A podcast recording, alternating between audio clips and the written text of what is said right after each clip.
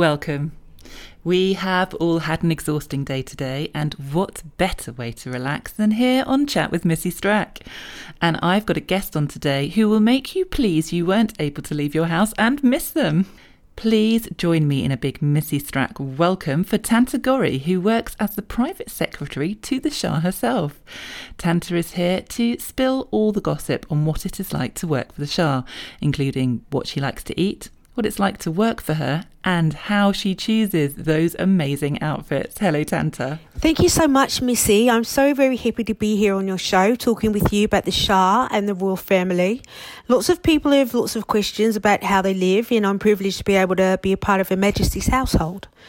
I know that a lot of mystery surrounds the Shah, and I'm really happy to be here to dispel that and to show everyone how the Shah is just a person, just like you're me. Thank you, Tanta. It's definitely the case that since the birth of her child, the Shah has gained a lot in popularity. Not that she wasn't popular before, of course.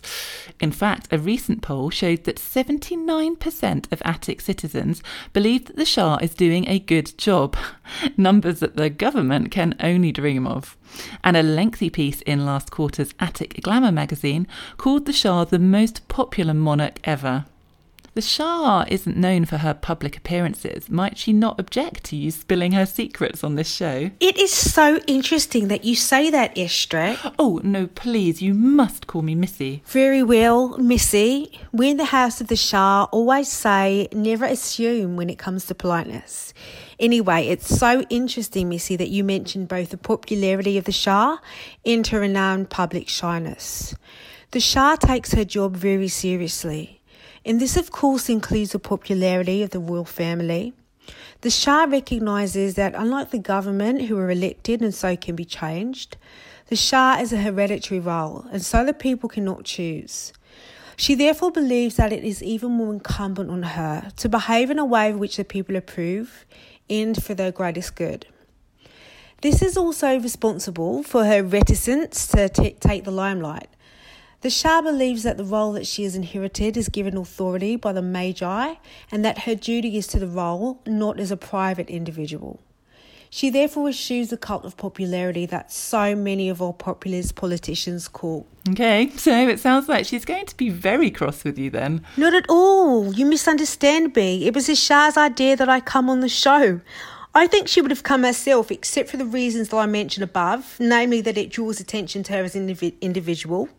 She felt that my coming on the show would address this well, since I'm not known as a person, and hence can better represent the institution.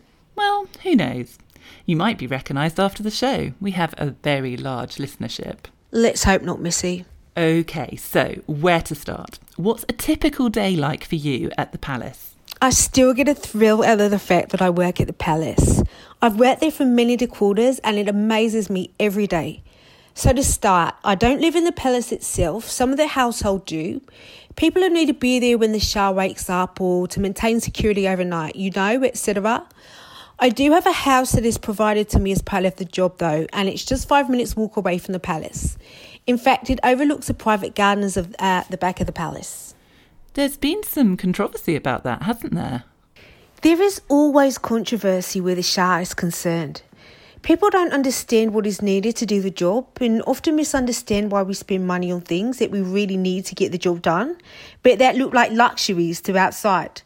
A really good example are the ceremonial events that the Shah holds with important Ethiopian, Attic, Minervan, and other leaders.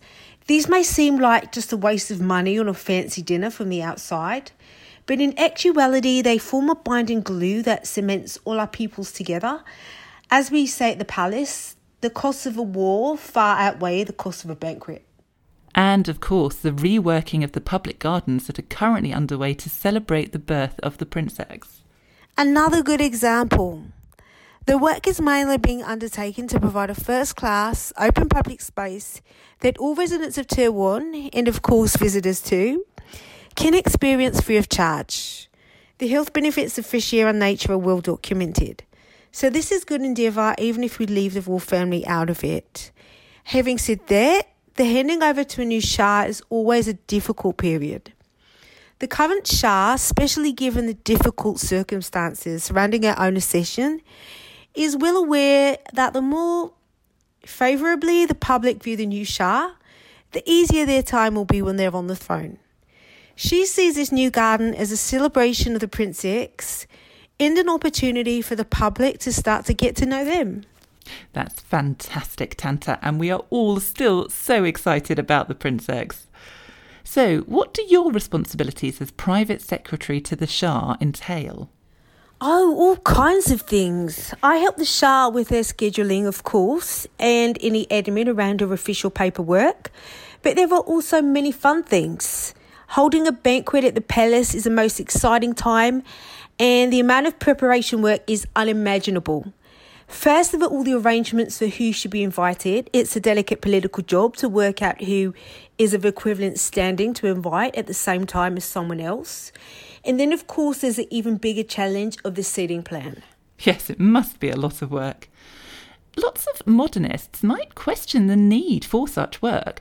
Aren't we all considered equal now, within and also outside Attic? Oh, oh, of course, Missy, and you mustn't misinterpret my job as any kind of snobbery. However, it is a reality of political relations and how people respond to social situations that who you invite to the same party really does matter, and we have to be very careful about it. And then I suppose there's the food. Goodness, yes. Once we have the guest list, then we need to establish the dietary requirements of all the guests. And with people sometimes attending from across the galaxy, that can be quite a big range. Our kitchen chefs are, of course, well versed in Minervan and, of course, Traxinian cooking. We do a mean charred gupper fish. Oh, yum, my favourite. And all kinds of variations on spratzels, benjings, and poker fowl. But we still sometimes have to do some research when our guests come from further afield to make sure that we don't serve them something unpalatable or even worse, toxic.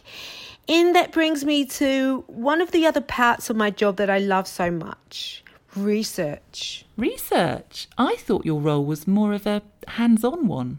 Well, I do have a lot of work that I need to do in person for the Shah, but I love that my job also includes learning about other peoples who are coming to visit and to make sure that we are as welcoming as we can be.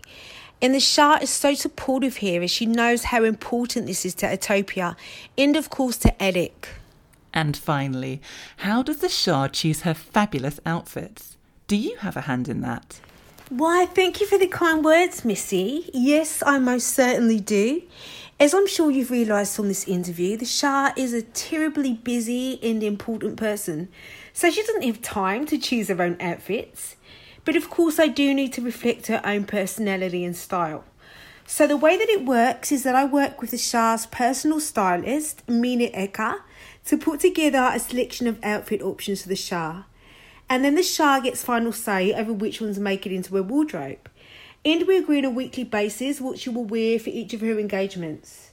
It sounds simple, but actually, it's a surprisingly large part of our day to day work. Thank you so much, Tanta. I'm afraid that's all that we have time for today on Chat with Missy Strack. But the really fabulous news is that on our show tomorrow, we have a one hour fashion special, and Mina Eka will be appearing on the show. So if you're hankering to know more of the Shah's wardrobe secrets, dial in then to ask Mina herself.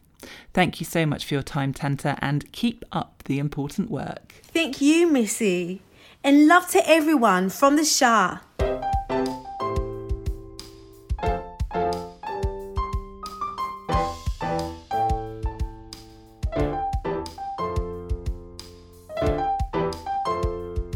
Attic News was written and directed by Zoe Cunningham and edited by Delroy Philogene.